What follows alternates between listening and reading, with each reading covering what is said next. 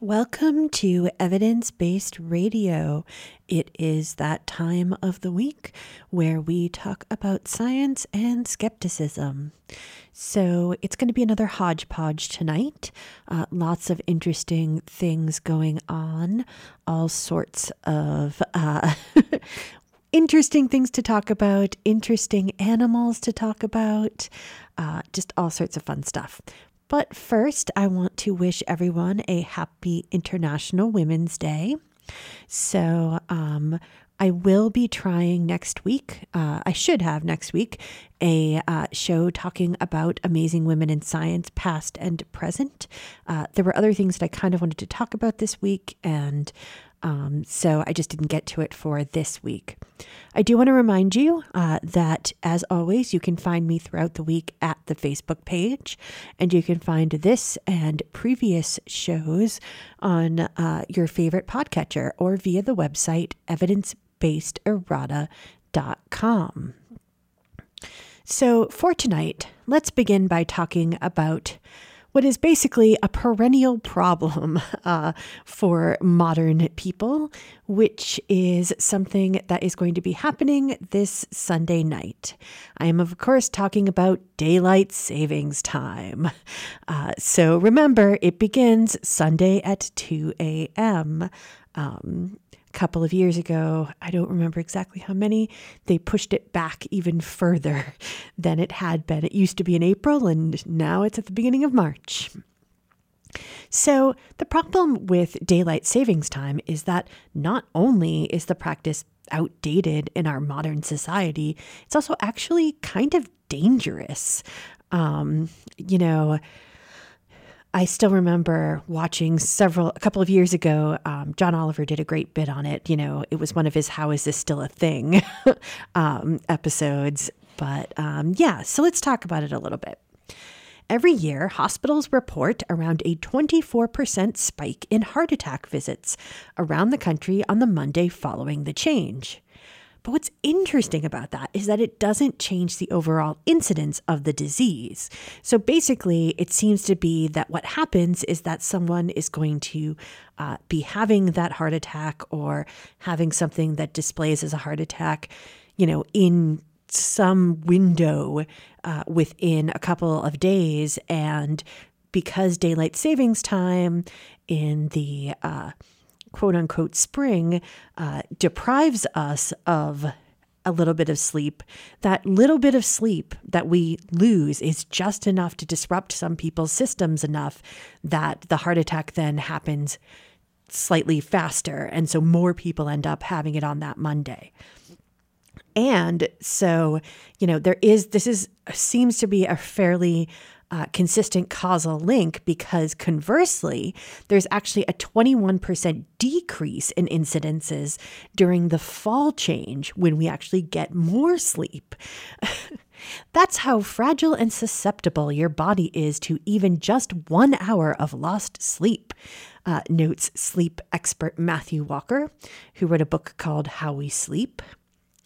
And what's worse for me personally, I think, uh, being the uh, uh, leftist that I am, night shift workers are actually only paid seven hours rather than the regular eight, according to a federal law. Now, I realize they actually are only working seven hours, but that's not their fault. Um, and I just, I find that to be very distressing personally. um, and so Daylight savings time also leads to more injuries at work, more strokes, and uh, possibly even to a short increase in the amount of suicides. Again, loss of sleep is really hard on our bodies, on our psyches. It actually is not negligible. And so, uh, daylight savings time is was first attributed to a man named William Willett he was a British man who wrote a pamphlet in 1907 called The Waste of Daylight. Um, and so he argued for an extra 80 minutes of sunlight in summertime. Now, the British didn't actually take this up. The first country to implement the idea was actually Germany during World War I. And they did this obviously in order to save energy in the evenings. If you had more sunlight, then you used electrical lights and other things a little bit less. The US actually followed suit in 1918, but it was actually repealed the next year by Congress, in part because, contrary to some of the uh, popular beliefs about daylight savers, savings time, farmers actually rallied against the measure because their schedules were directly tied to the sun. So moving things around actually hurt them. And it turns out, though, that despite the fact that the federal law was repealed, not everyone followed suit. Many cities and towns actually chose to keep the new schedule. So by the mid 60s, there was basically chaos across the country where local time could actually be different from town to town. Uh, one of the stories I was reading said there was a train ride between two cities, and on that train ride, you would go through six different times. Um, so clearly, that that's not good, and especially as we move into a more modern, uh, connected uh, society, you can't have everybody be on local time. Um, you know, that's almost going back to sort of medieval time, where basically local time was based on when noon was uh, where you were geographically. And so in 1966, Congress passed the Uniform Time Act, which set the time of daylight savings for most of the country. I say most of the country because Arizona and Hawaii have both opted out because, for a very good reason, actually, they prefer the cooler evenings rather than having the extra sunlight that more northerly states enjoy. So it's great for us to have more sunlight, but in a place like Arizona or Hawaii, where it's really warm all the time, that beating down sun, they'd rather have it get the sun go down earlier rather than later, um, which makes total sense to me. And obviously, these days, we are not really saving very much energy, um, though there is some evidence to suggest that it helps to reduce crime somewhat and in certain places, uh, you know, in more northerly climes, it can actually help people have uh, more motivation to exercise uh, because, you know, if you, I know that in the middle of winter when I get out of work and it's already dark, I don't want to do anything except for just go home. Um, and so that can definitely help people be more uh, motivated and uh, you know but they're really small amounts and it turns out that not all countries participate in fact less than half of all countries actually make the switch and so again with not even all of the states doing it, it's kind of a hard sell for some people. And so um, there are actually a couple of states, uh, California and Florida, that have actually both voted to ditch daylight savings time. But it turns out that a state can't just do that. Uh, it turns out that they have to request permission from Congress in order to do that. And so neither state has yet been granted permission from the government to do this. So although the their voters voted to get rid of daylight savings time, they have to basically keep it for now because the government won't yet give them permission. Um, and so, yeah, it's really interesting. And of course, uh, there's the other issue here in the Northeast that uh, is sort of related, but not uh, actually connected to daylight savings time, which is that uh, the New England states are uh, toying with the idea of moving from Eastern time to Atlantic time, um, and so that would be really interesting. But that's a that's a slightly different topic. so uh, for tonight, I just want you to uh, remember this weekend to manually set your uh, set forward your analog clocks before you go to sleep on Saturday uh, so you don't wake up confused and bewildered on Sunday when your phone and your uh, wall clock say different things. And um, as many people also suggest, uh, you should definitely check the batteries in your smoke detectors to make sure that they're working properly. It's a great time to do that. Okay, so let's move on now and talk about more uh, pure sciency kind of stuff. So, Let's start tonight with a really cool milestone in space. This uh, does sort of tie into the theme of today of National uh, or International Women's Day because NASA is planning on March 29th to have the first all female spacewalk. So that's very cool. Uh, Christina Koch and Anne McClain will leave the International Space Station, or the ISP, in order to replace some batteries that were um, put in there last year, need to be uh, taken out. So, not only will both astronauts be female, ground support will also be given by Flight Director Mary Lawrence and Kristen uh, of the Canadian Space Agency, at NASA's Johnson Space Center in Texas. So that is very cool that it's going to be women both in space and on the ground. And so the first woman to be included in a spacewalk was Svetlana uh, Savitskaya on July 25th, 1984.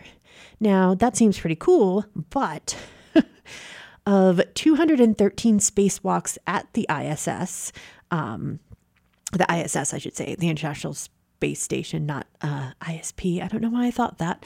Um, since 1998, uh, for a variety of tasks and experiments, uh, fewer than 11% of more than 500 astronauts who have been to space have been female, and spacewalk teams have either been all male or male female. And so, in fact, during the almost 60 years in which we've been sending humans into space, only four expeditions have included two female members who were trained for spacewalks. So, it's very exciting to be uh, changing that and moving forward. And so McClain is actually already on the ISS and has been active on Twitter. Uh, one of the things she's been doing is showing off a stuffed uh, Earth toy um, that's been quite a hit and is apparently connected to SpaceX. Um, and so um, Co or Koch will lift off on the 14th if all goes well. And so their walk should last around seven hours. And what's really cool is the fact that McClain and Koch were actually part of the 2013 NASA uh, class of astronauts that was 50% female, which, you know, is kind of what we're looking for. Pretty much everywhere, please. And thank you. Um, so, yeah, Okay, so let's let's talk about SpaceX for a minute. Uh, credit where credit is due. Uh, though I personally do not like Elon Musk, his company is doing some pretty cool stuff. One has to admit. Uh, we should all be excited that SpaceX's Dragon space capsule has landed successfully today after its rendezvous with the ISS, which included a test of the craft's autonomous docking sequence, which was a big thing. People were like really interested in whether or not that was going to work, and it turned out to work beautifully. It docked successfully. The astronauts that were already on the ISS were able to actually unlock the uh, airlock and actually go into the craft um, because the craft is eventually designed to have humans in it. That's that's what it is. It's supposed to be able to actually take humans into space, so there's room to go in there and look around. Um, and so this is very exciting. Not only was it able to dock and undock successfully with its autonomous um, programming, it was also able to properly survive reentry, which is a huge, huge thing. Um, and so this is a success that will hopefully lead the US back to being able to launch astronauts into space from the actual, you know, US. It turns out, um, if you didn't know, no manned space flights have actually left the US since the shuttle was retired back in 2011. So we've continued to send astronauts to space, but we've been doing it by paying Russia uh, to the tune of over $80 million at this point uh, to take our astronauts into space on um, Roscosmos space flights. So, yeah, we've actually been going to Russia to do this. And uh, despite our other differences with Russia, there's a, you know, it's one of those sort of camaraderie things or um, sort of glasnost things uh, where, you know, scientists from Russia and America despite how we may or may not like each other's politics, they've you know had this agreement forever that they will work with one another so um, that's actually been pretty good except for that one weird uh, incident a couple of uh, months ago where um, you know a couple of the uh, higher ups in Roscosmos for a minute were trying to blame Americans for the leak on their um, on their craft, but hopefully that's all blown over now. okay. So let's move on to some more good news, but completely different. Let's talk about animals for a while because animals are always a good time to talk about. Um, at least the stories I pick. Um, you know, I do. There is a lot. There are a lot of stories that I don't talk about, um, and I just want to again kind of talk about the fact that as much as I am, you know, I personally am kind of a cynic and, uh, you know, I personally tend to have a dim view about things. I am trying really hard on this show to talk about the things that are a little more uplifting, a little more just interesting and good. I don't want to spend a lot of time dwelling on um, the bad things. And, you know, it's not that I don't think they're out there and I don't think they're important. Um, I just, I like to try and be a little bit upbeat. It's good to go into the weekend with a little bit of uh, fun science knowledge rather than just spending an you know 55 minutes talking about how climate change is going to kill us all. So yeah, let's talk about animals. so, the Formosan clouded leopard is a subspecies of the already rare clouded leopard, uh, which was actually declared extinct in 2013. It had last been spotted in Taiwan in 1983. Now, the animal, known in the area as the Li Uljia, had been rumored to have been making appearances in Taitung County's Daren Township. Um, and so this is all in Taiwan um, on the island of Taiwan. And so a group of rangers has been patrolling since last summer, trying to find proof that the species was still out there. Village chief of the Paiwan tribe, uh, Keo Cheng Chi, noted that rangers have been working since last June and that the tribe has held meetings to discuss sightings and to ensure that hunters were kept away from the area. And so it's being reported that a group of Formosan clouded leopards were seen hunting goats on a cliff, as well as another spotted running up a tree after uh, apparently examining some scooters. It was looking at these scooters like, what the heck are these things? and so uh, these animals are known for their dusky gray markings and were once the island's second largest carnivore. And of course, though, as with many animals uh, that are threatened with extinction, they've been pushed out of their habitat by logging and other human activities and basically have been forced to retreat into the mountains. They're actually considered sacred to the Paiwan tribe, and uh, they're actually still protected by Taiwan's Forestry Bureau. And so the Paiwan have petitioned the government to stop logging so that the animals could be confirmed to still be alive and studied uh, Professor Liu Chung Xiai, uh, a professor at the National Taitung University's Department of Life Sciences, said that a group of indigenous hunters uh, told him that they had killed several cats during the 90s, um, but burned the pelts in order to avoid uh, government sanctions.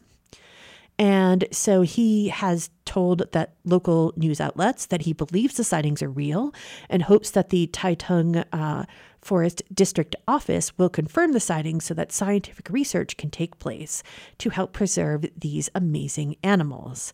Um, and, you know, they didn't have a picture of an actual um, Formosan clouded leopard, but they had a picture of just a sort of quote unquote normal uh, clouded leopard in one of the um, articles. And it's just such a beautiful animal. And so I hope that they will be able to get pictures of the Formosan uh, clouded leopard and that it will be able to be saved and will able be able to rebound um, because big cats are the best.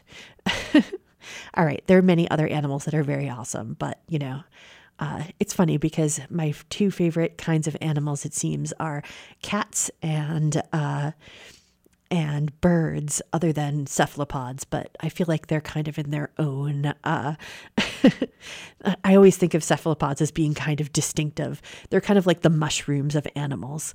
Um, but anyways, it's just my weird, my own personal weird idea about uh, animal taxonomy. okay, so let's move across the globe to where the icy waters off Cape Horn, Chile, um, or to the icy waters off of Cape Horn, Chile, where a group of killer whale, whales or orcas uh, are known to be patrolling the southern ocean. Now, the Southern Ocean is basically, if you look on the map, there's sort of that band of water at the very bottom that is surrounding Antarctica, and that's called the Southern Ocean.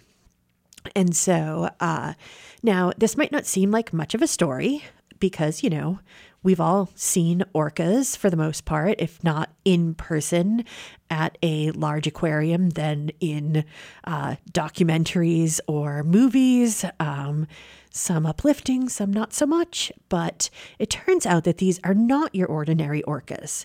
They are a seemingly distinct subspecies that researchers refer to as type D. Now, for years, the existence of this species was only a rumor bandied about by fishermen who talked about a different kind of orca with smaller eye markings and a slimmer, leaner body. The only real evidence beyond the tales was tourist photos and the reporting of a mass stranding on a beach in New Zealand in 1955. It turns out that they actually got samples from that uh, 1955 beaching, so that was actually pretty helpful. And so, uh, with sort of all of that evidence, a paper uh, was published in 2010, which basically said, you know, this is a distinctive subspecies that is almost certainly out there. But it wasn't until 2015 that the first video evidence was captured of them. And actually, very pretty. Uh, they're very sleek and uh, they look a little bit more, uh, even more a little bit ninja like because they have very small white patches around their eyes. So they're almost all this sort of deep gray, uh, shiny black. But, anyways, scientists from the U.S. National Oceanographic Oceanic and Atmospheric Administration, or NOAA, uh, aboard the research vessel Australis, got close enough to the orcas to take three tissue samples. The team spent three hours observing and collecting data about a pod of orcas that they were actually able to find. Um, and so they were able to collect those tissue samples using a crossbow dart, uh, which doesn't hurt the animal. Um, it's just taking a tiny, tiny piece off of their um, bodies. And, you know, they've got a lot of uh, padding blubber, so they're fine when that happens. The pod was actually 30 strong, so you know these are not, um, you know, this was a big. Uh, clearly well established pod of these animals. The video um, captured was of the animals both below and above the water. And they also were able to get recordings of their uh, songs, of their various calls, so that they'll be able to, you know, compare that to the other species of orca that have, um, that are much more well known. And so, uh, like I said, they did actually have samples from that 1955 stranding. So, tissue and tooth samples from that um, occurrence were actually sequenced back in 2013. And this showed that type D orcas are indeed a separate subspecies, genetically distinct from the other three established species. Genetic evidence suggests that they diverged from their relatives around 390,000 years ago. And so, if genetic samples taken from the new encounter match those of the 1955 sample, it'll be quite the scientific coup. We are very excited about the genetic analyses to come, said marine ecologist Bob Pitman of NOAA's Fisheries Southwest Fisheries Science Center, uh, who has been searching for these orcas for over 14 years. type D killer whales could be the largest undescribed animal left on the planet, and a clear indication of how little we know about life in our oceans. Sigh. okay, Despite their elusive nature, the type D are very distinctive from other types of orcas. As I mentioned a little bit above, they have a more bulbous head, uh, which more closely matches a pilot whale, uh, more narrow and pointed fins, smaller teeth, and the aforementioned smaller white markings surrounding their eyes. Now, it turns out that even though I've kind of been talking about these as distinctive subspecies uh, and species, sort of a little bit interchangeably, uh, sorry about the imprecise language, it's hard because they're actually not considered distinctive subspecies at the moment. They are actually all still listed under one scientific name. So um, they are all listed as Orcinus orca. Um, and so it's a little bit weird.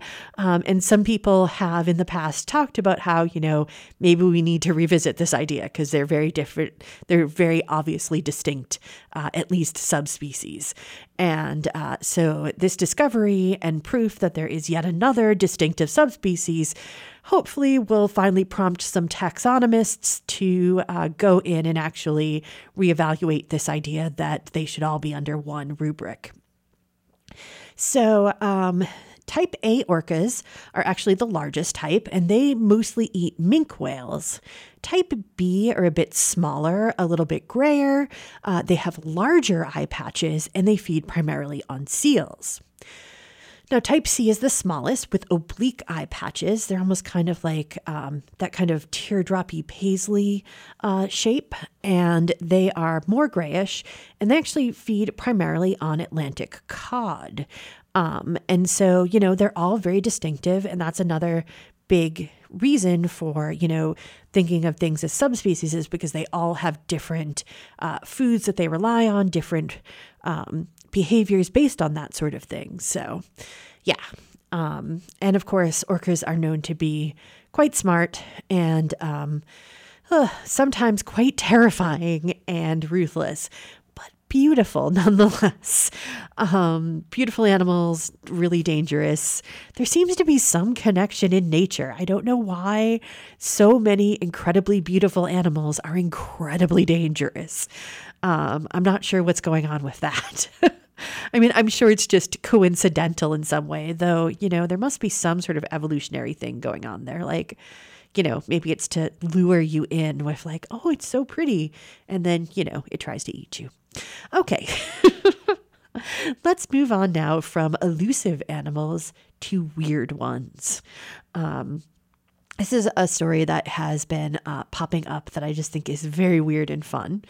Uh, so it does talk about um, the uh, digestive tract. So, um, but there's nothing about it, it's not anything that you have to worry about um, unless you're exceptionally, exceptionally uh, sensitive. Uh, and so this is a story about a jellyfish like creature, which has been found to have an anus that forms only when the animal needs to defecate, and then it just disappears.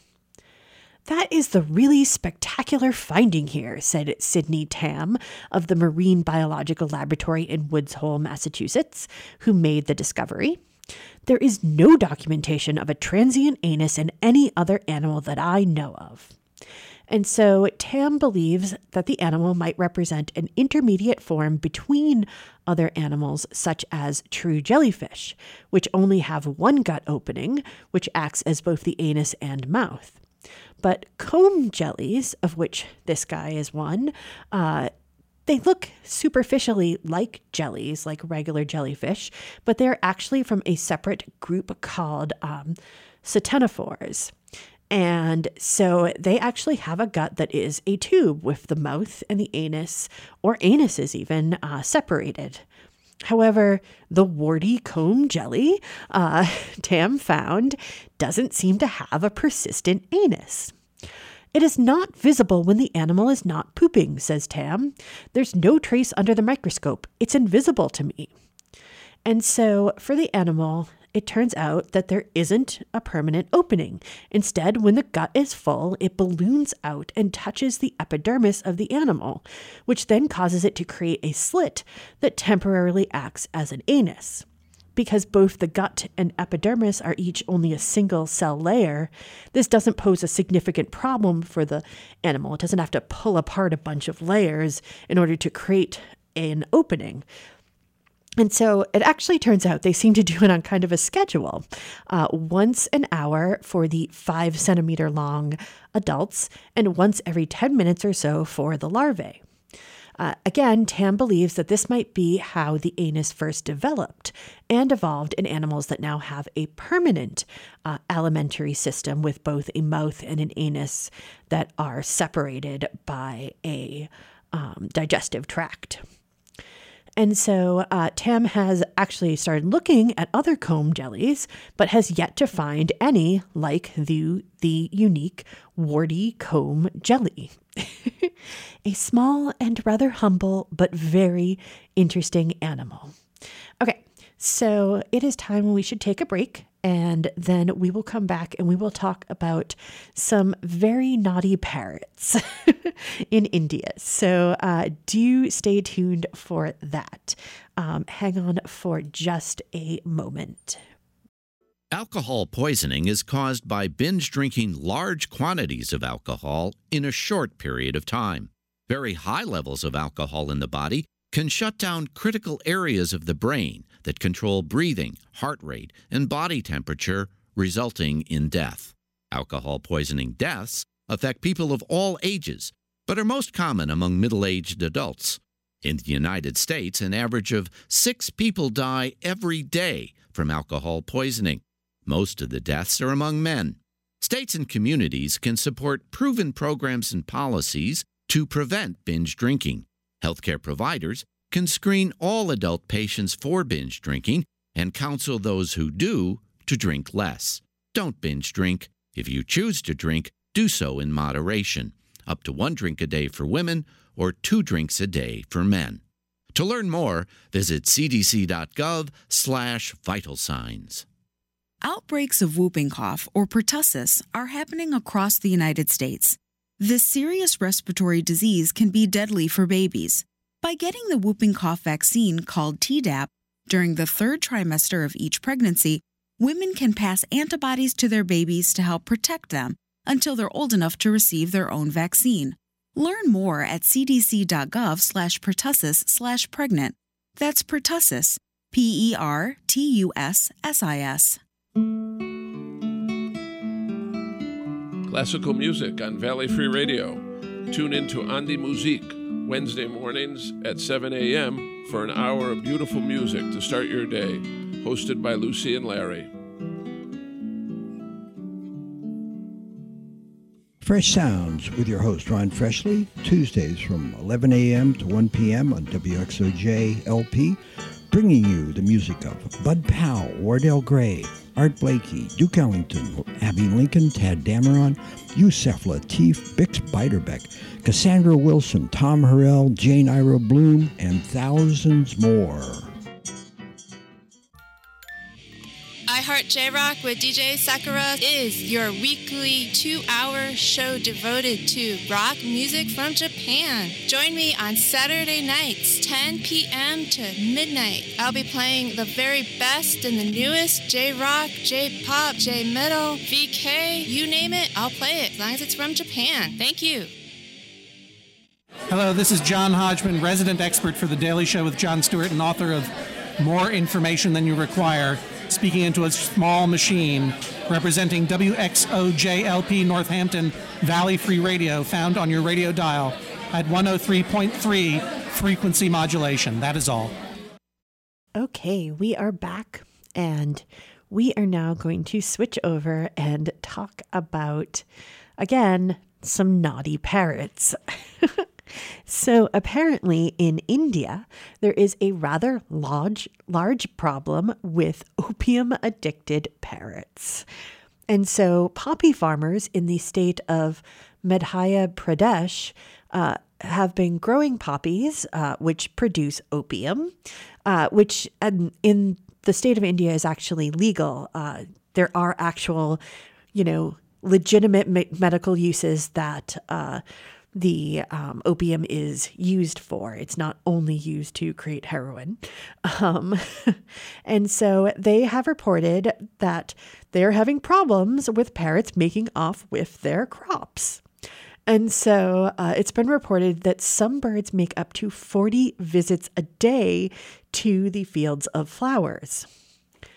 One poppy gives around 20 to 25 grams of opium, but a large group of parrots feed on these plants around 30 to 40 times a day, one poppy cultivator in the Neemuch district of central India told the Indian news site NDTV.com. This affects the produce. These opium addicted parrots are wreaking havoc. and, you know, I do feel bad for the actual um, farmers. I mean, clearly, this is their actual job. They are creating, you know, they are they are growing poppies for legitimate reasons. I do feel bad for them, but it is also, you do just have to smile at the thought of um, parrots who are stealing poppies in order to get high. Um, at least it made me chuckle, and I hope it does you as well. So, according to the website, uh, poppy stealing parrots have actually been a kind of daily scourge with farmers reporting significant losses. Uh, some parrots have been filmed tearing into unripe poppy pods to access the opium rich milk within, while others have used their beaks and claws to simply cut off the pods intact and carry them away. Uh, the clever birds actually perch on one tall poppy stalk while they maneuver to another in order to cut off the pod and then fly away with them. Um, I'll actually post a link to the video of that that I watched this morning uh, on the Facebook page. And so there are actually even rumors that the birds have learned not to squawk while diving into the fields in order to reduce the chance of being noticed. Now, again, I do feel bad for the farmers. Uh, they haven't been getting any help from officials, so they've been trying to take it upon themselves to kind of deal with this, mostly with a kind of, uh, as they, as some put it, a sonic assault.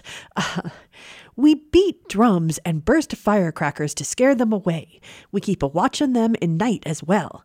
Don't know if they've got addicted to it or something else, noted one farmer. And of course, apparently, this isn't actually a new phenomena this year.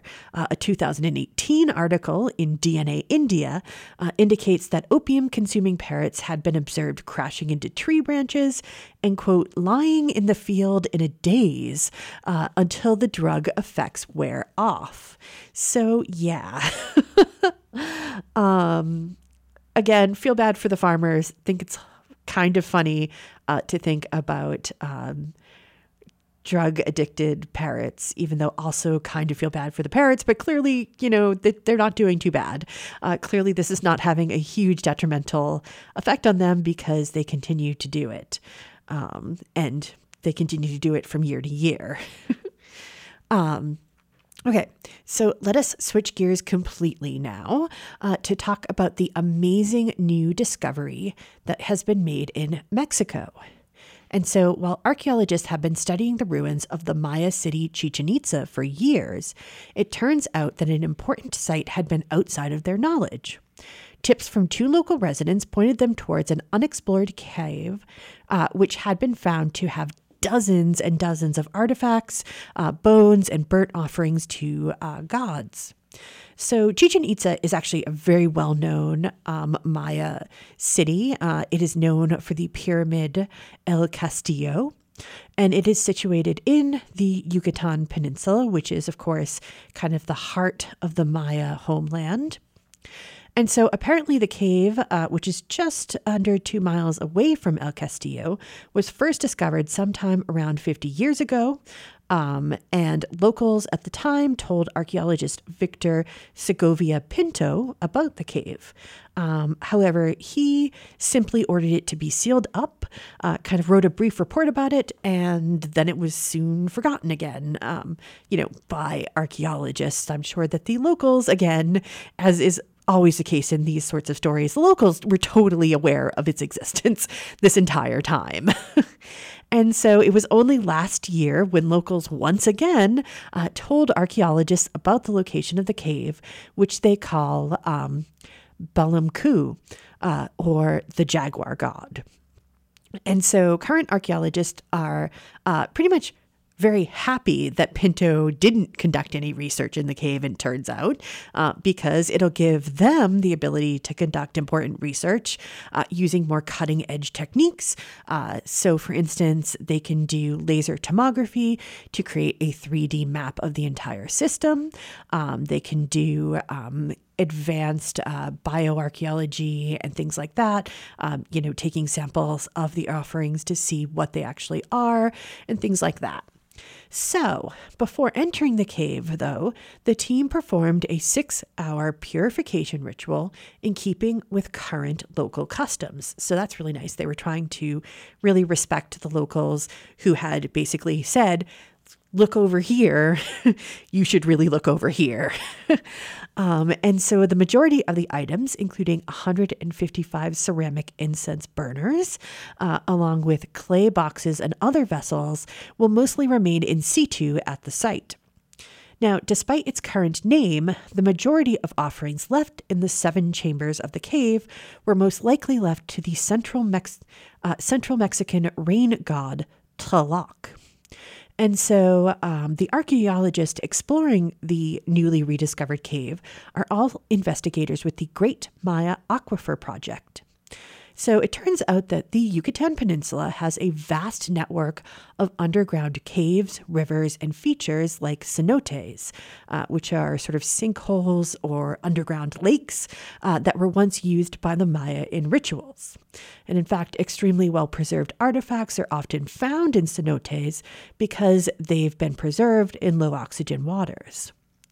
Now, it turns out, though, that when the Maya were using these systems, uh, the water levels would have actually been much lower. And so we find evidence underwater, and it's really weird to find these sort of shelves in these caves where you can totally see that someone had been bringing offerings and doing sacrifices. And you're like, but it's, you know, 10 you know, it's it's 20 feet underwater. How did they do that? Well, it turns out that at the time it wasn't 20 feet underwater, uh, which is one of the reasons that most of the offerings at uh, Balamku would have probably have been to the god of rain, Tlaloc, um, because again, researchers believe that there was probably a drought experienced by the Maya uh, for a various reasons, uh, including climate change and uh, things that they did to the environment themselves, uh, that ultimately contributed to the uh, dissolution of their empire. And so many important buildings, including El Castillo, uh, were actually built on top of or near cenotes. And uh, so they've actually been working on trying to find uh, possible passages under El Castillo to the fact, um, to the ancient cenote that is actually underneath that uh, particular Mayan, Maya pyramid. Um, and just a sort of a pedantic, nerdy note uh, it is Maya, not Mayan. Um, so uh, most people, it, it's kind of like Canada goose versus Canadian goose. Um, it's just one of those weird, kind of uh, quirky things. Anyways, uh, it's like you say um, Sumeria, it's actually just Sumer. Um, and so, yeah, anyways. so many important buildings, uh, again, uh, were built on uh, cenotes. And so mapping by the Aquifer Project has just been uh, finding all of these amazing connections. And so they've actually discovered the largest continuous series of underwater caves mapped to date. So basically, the Yucatan is just kind of Swiss cheese underneath the top layer. Um, the team hopes to uh, hopes that the data gathered from the cave will give them insight into cultural exchange between the Maya and other Central American cultures. And hopefully, they will also be able to learn more about the pre decline period. So, um, you know, one of the things that they might be able to find are things that are from other parts of Central America or even farther afield. So, if you find things that can only be found on the uh, Pacific coast, then you know that they got those from another culture, most likely, and were trading. So that would be very cool. Balamku will help rewrite the history of Chichen Itza in Yucatan, uh, DeAnda predicted during a press conference held in Mexico City this week. So that is very cool. All right, let's switch gears sort of fairly dramatically again uh, to the world of physics. And so, researchers at Columbia University have found further evidence to suggest that sound waves actually carry mass. Now, this might not seem like a big deal, but it would be uh, another one of those sort of fundamental ideas in physics that would have to be retooled. So, the first thing to take away from this, though, is, with many things in physics, uh, that the findings are based on a mathematical model. So they don't yet represent experimental results. That doesn't mean we shouldn't talk about them, but I think it's important to remember that a lot of times when we talk about physics, physics uh, quote experiments or physics quote results, they're from sort of mathematical modeling and things like that. It's not that that's not uh, something that's valid. I just like to be clear about about it. So the team of Angelo Esposito, Rafael Krichevsky, and Alberto Nicolis, uh, or Nicolis, uh, published their results recently in the journal Physical Review Letters, and it supports uh, work done by another team last year.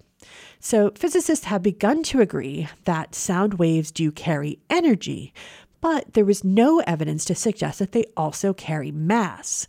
So the first team, which included Nicolis and the, the physicist Riccardo Penco, used quantum field theory to show that sound waves moving through superfluid helium carry a small amount of mass with them. They found that phonons interacted with a gravitational field in a way that forced them to carry mass as they moved through the material. Uh, and so, just as an aside, superfluid helium is a crazy subject in and of itself. Uh, it turns out that if you cool liquid helium to just a few degrees bef- before its boiling point of negative 452 degrees Fahrenheit, yeah, it will start to behave in ways that ways that really shouldn't be natural. Uh, it begins to climb up and over the sides of dishes. Uh, it can dribble through cracks that are only a molecule thick. Uh, it can remain motionless even as the container holding it is spun. It's just crazy. Uh, and so basically, it, this is because it is moving towards a Bose Einstein condensate state which basically means that you have a bunch of individual particles, and because you've cooled them enough, they stop moving enough that they kind of start to become almost like a single huge particle rather than a bunch of individual particles. And so then the properties of it change. And so it's very weird. Um, and it's actually a problem, apparently. I had no idea for storing liquid helium because once it becomes a superfluid, it can actually leak out of microscopic cracks in the container holding it. But, anyways, getting back to sound waves and mass. The second group of researchers showed that sound waves will carry mass through most materials. They use this as a principle they used a principle called effective field theory to show that a single watt sound wave moving for one second in water would carry a mass of around one of around 0.1 milligrams. Now, it was found to be part of the total mass of the system that moved with the wave as it was displaced from one place to another. Now, that's a, obviously, that's a very small amount of mass, and because it's part of a greater system, not terribly easily measured on small scales. The researchers have suggested two ways in which this could be tested experimentally. The first is to measure sound waves as they move through a Bose Einstein condensate um, of something very cold. Now, a better approach may be their second suggestion, which is to measure the mass carried by sound waves as they move through the Earth as part of an earthquake. The immense energy of such waves might mean that the sound waves would carry billions of kilograms of mass, which could possibly be detected on devices that measure gravitational fields. Now, I want to take a minute to sort of go over this uh, idea because, you know, it's sometimes hard to kind of wrap your uh, mind around, which is the difference between mass and weight. So when you think about billions of kilograms, you probably think, how on earth does that work that a sound wave could carry that much anywhere? Um, but mass is very different from weight. And we always, you know, forget about that. We use them interchangeably in uh, regular speech. But mass is a measurement of an object's tendency to resist changing its state of motion. Uh, so basically, it's usually referred to as inertia. So, mass is the measurement of the amount of force required to change the path of an object. So, basically, either if you have a um, if you have a ball that is just sitting there, the uh, amount of energy you need to actually push that and make it start to roll is its mass, um, or to move it from the uh, the direction it's going to another direction. And so it's very different from weight. Weight is the measure of gravity's downward force on an object. Now, there is an obvious connection between the two. The connection is that the force of gravity increases with the amount of mass of an object. So basically, the more inertia something has, the harder it is to move, the more that gravity affects it. And so weight is therefore variable. It depends on where you are. You'd weigh less on the moon or Mars, which have lesser gravitational forces than the Earth, but you would have the same amount of mass. And so it's it's a very weird, you know, it's it's both very simple and also really kind of hard to kind of pull apart. Um, but mass isn't the same thing as weight. Um, so it makes it a little bit easier to kind of uh, visualize what could be happening here. So, yeah. Um, so, all of that is to say that, uh, again, physics is really weird. okay. So um, we have another few minutes, and I do want to end with a kind of unfortunate story. I know I said at the beginning that I like to talk about fun and interesting things. Uh, this is still really awesome, but it's I just want to you know put it out there that we might be in for a bit of disappointment. So, despite the fact that the InSight lander has been doing amazing so far, there has been a bit of a hitch. It turns out that the drill uh, that they have been using has uh, basically it's hit a rock. And so it hit a rock earlier and it was actually able to kind of get around that little rock and move it enough that it could continue to actually, um, you know, continue to drill down. But it looks like the uh, drill has basically hit a bigger possibly uh, a rock that might not be able to be moved. And if that's the uh, if that is actually true, then there's going to be some real problems. Um, basically, they're trying to get the heat flow probe in. Uh, to the ground. And so it's actually equipped with this fun thing called a penetrometer. which is an autonomous, electrically powered hammer that drives itself deeper into the ground with each pulse. So basically, a gear stretches its main spring, producing the hammering. Uh, forward, the hammering forward thrusting action, and then a second spring absorbs the recoil, which is very cool, except for the fact that uh, on its way into the depths, the mole seems to have hit a stone tilted about 15 degrees and pushed it aside or past it, said uh, HP3 principal investigator Tilman Spohn in a DLR press release. However, that was only the first one. Um, the mole then encountered another rock further down and hasn't been able to get much further than that. Uh, it turns out that by the f- end of the four hour drilling window, uh, they had done about 4,000 hammer blows, but the mole had managed to drill down to a depth of merely 50 centimeters or just under 20 inches, uh, which is uh, far short of what they were hoping for. This is not very good news for me because although the hammer is proving itself, the Mars environment is not very favorable, favorable to us, says uh, Jerzy Grygorczuk, uh, chief engineer of uh, Astronika, which is a Polish company that actually created uh, the uh, hammering mechanism uh, that they've been calling the mole. And uh, so it turns out that you can only do it for about four hours and then you have to let it cool down. Um, and so it could be up to a two day cooling period. And so um, hopefully they're going to try and just keep going and see if they can just get by this rock. Um, but if it doesn't get far enough down, that's going to be bad news. Um, they cannot relocate to another position around the lander. It's kind of the way that the system is, is that it's set up that that's kind of where it needs to be. Um, and so the system is not designed to move or retract into any other position. So that is frustrating. But, you know, it could be that the next session is a breakthrough and everything goes fine. But for now, uh, it's a wait and see game. All right, so it is that time where I need to uh, stop talking and move on. Please do stay tuned for civil politics coming up next. Good night.